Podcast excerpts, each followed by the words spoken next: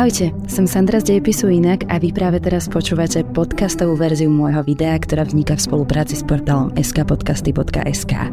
Prajem príjemnú zábavu a počúvanie.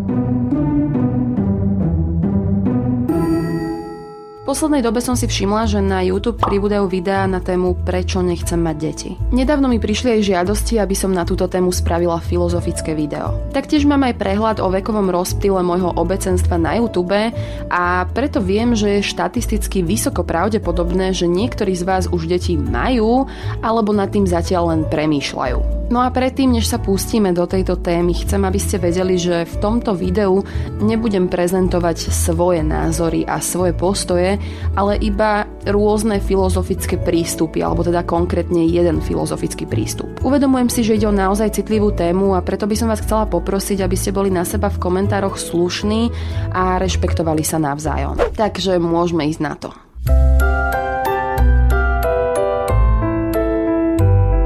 Začnem hneď tak z hurta kontroverzne. Mať deti je nesprávne. Nemali by ste plodiť ďalších ľudí a je vlastne chybou, že aj vy sami ste boli splodení. V prvom rade je veľmi dôležité uvedomiť si, že výrok bolo mi ublížené tým, že som bola stvorená, nesúvisí s výrokom, či som rada, že som nažive. Ja dúfam, že sme všetci radi, že sme nažive, ale stále by sa mohlo stať, že nám naši rodičia ukrivdili tým, že nás splodili. Idem teraz hovoriť o tom, či je dobré, že sme boli stvorení a či je dobré, aby boli stvorené naše všetky prípadné deti. A to bez rozdielu na to, aký milý, dobrý a nenahraditeľný človek je každý jeden z nás. Filozof David Benatar je asi tým najviac pesimistickým filozofom vôbec.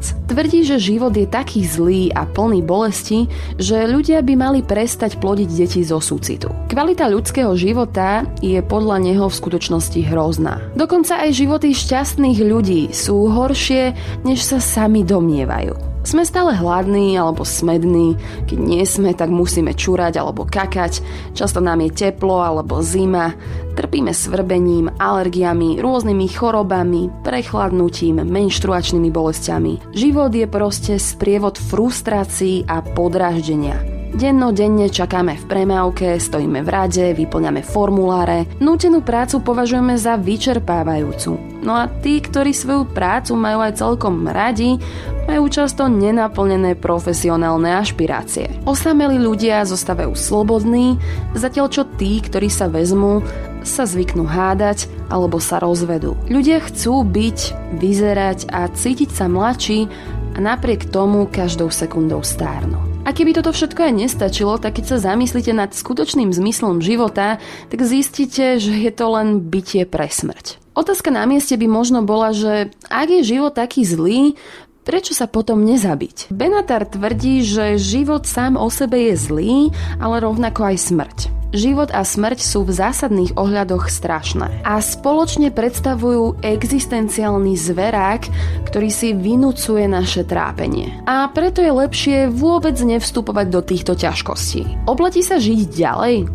Áno, pretože smrť je zlá. Oplatí sa život začať? Nie. Mnoho ľudí tvrdí, že tie najlepšie životné skúsenosti, ako napríklad láska, krása, objavovanie a poznávanie, dokážu nahradiť tie zlé. Benatar na to odpovedá, že bolesť je horšia než potešenie. Bolesť aj trvá dlhšie. Dokonca existuje chronická bolesť, ale nemáme niečo také ako chronické potešenie alebo chronickú radosť. Veď skúste sa aj sami seba spýtať.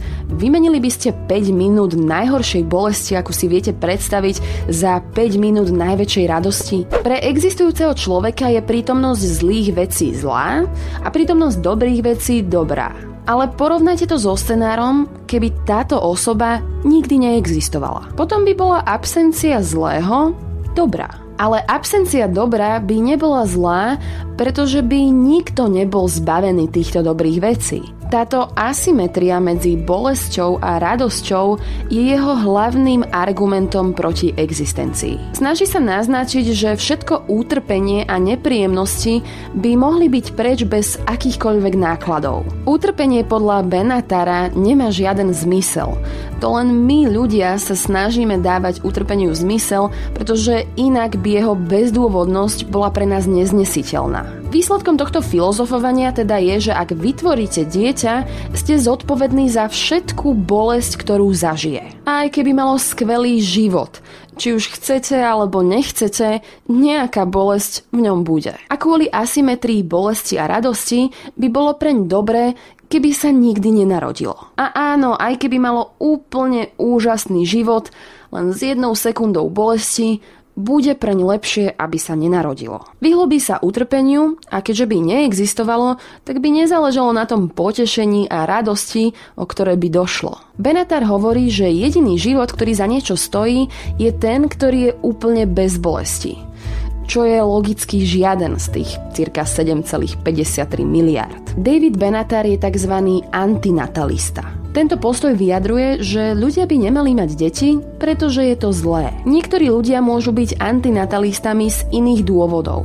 napríklad environmentálnych. Benatar je však antinatalistom z morálnych dôvodov a myslí si, že je našou morálnou povinnosťou deti nemať. Tento postoj je v rozpore s reprodukčnými právami, ktoré vám zaručujú rozhodovať sa, či mať deti. Voči adopciám detí, ktoré sú v súčasnej dobe nažive, sa Benatar nezdráha. A rovnako si nemyslí, že by sme mali byť násilne sterilizovaní. Ak sme ale bystrí, tak sme si na jeho argumentačnej schéme museli všimnúť niečo čudné. To isté si všimla aj filozofka Christine Overall a pozrela sa trochu bližšie na tú jeho asymetriu bolesti a radosti a pýta sa, je z pohľadu potenciálnych ľudí naozaj dobré, že nikto netrpí? Potenciálni ľudia neexistujú, takže nemajú žiaden názor. Vyhnutie sa utrpeniu je preto morálne dobré len z hľadiska ľudí, ktorí už existujú. A tým pádom celý ten jeho argument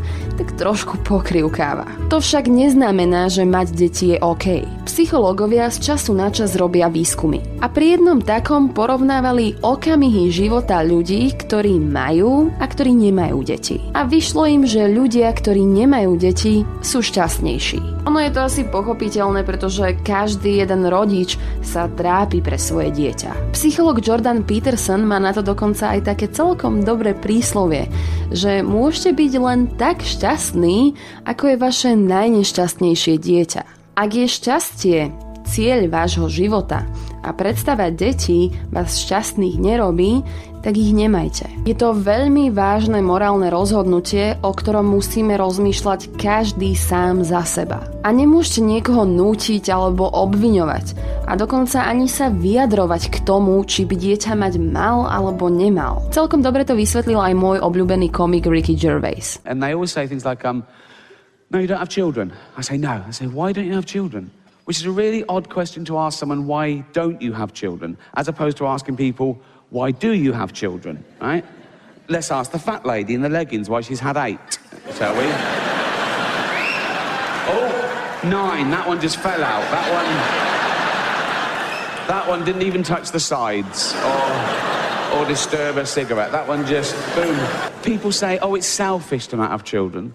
How can it be selfish to not bring a life into the world that doesn't exist on any level?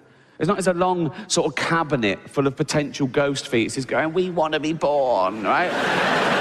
Často sa aj stretávam s názorom, že ľudia, ktorí nechcú mať deti, sú nejakým nepodarkom z hľadiska biológie, pretože našim jediným evolučným cieľom je rozmnožovať sa. Nie, nie sú. Ani z hľadiska biológie, genetiky alebo evolúcie. Existuje jedna vedecká hypotéza, ktorá sa volá Kin Selection Hypothesis a hovorí, že v našom druhu je zakorenená určitá evolučná stratégia uprednostniť reprodukčný úspech príbuzných pred svojim svojim vlastným. Jednoducho existujú ľudia, ktorí neodovzdajú svoj individuálny gén, ale radšej sa starajú a podporujú gény ostatných členov rodiny.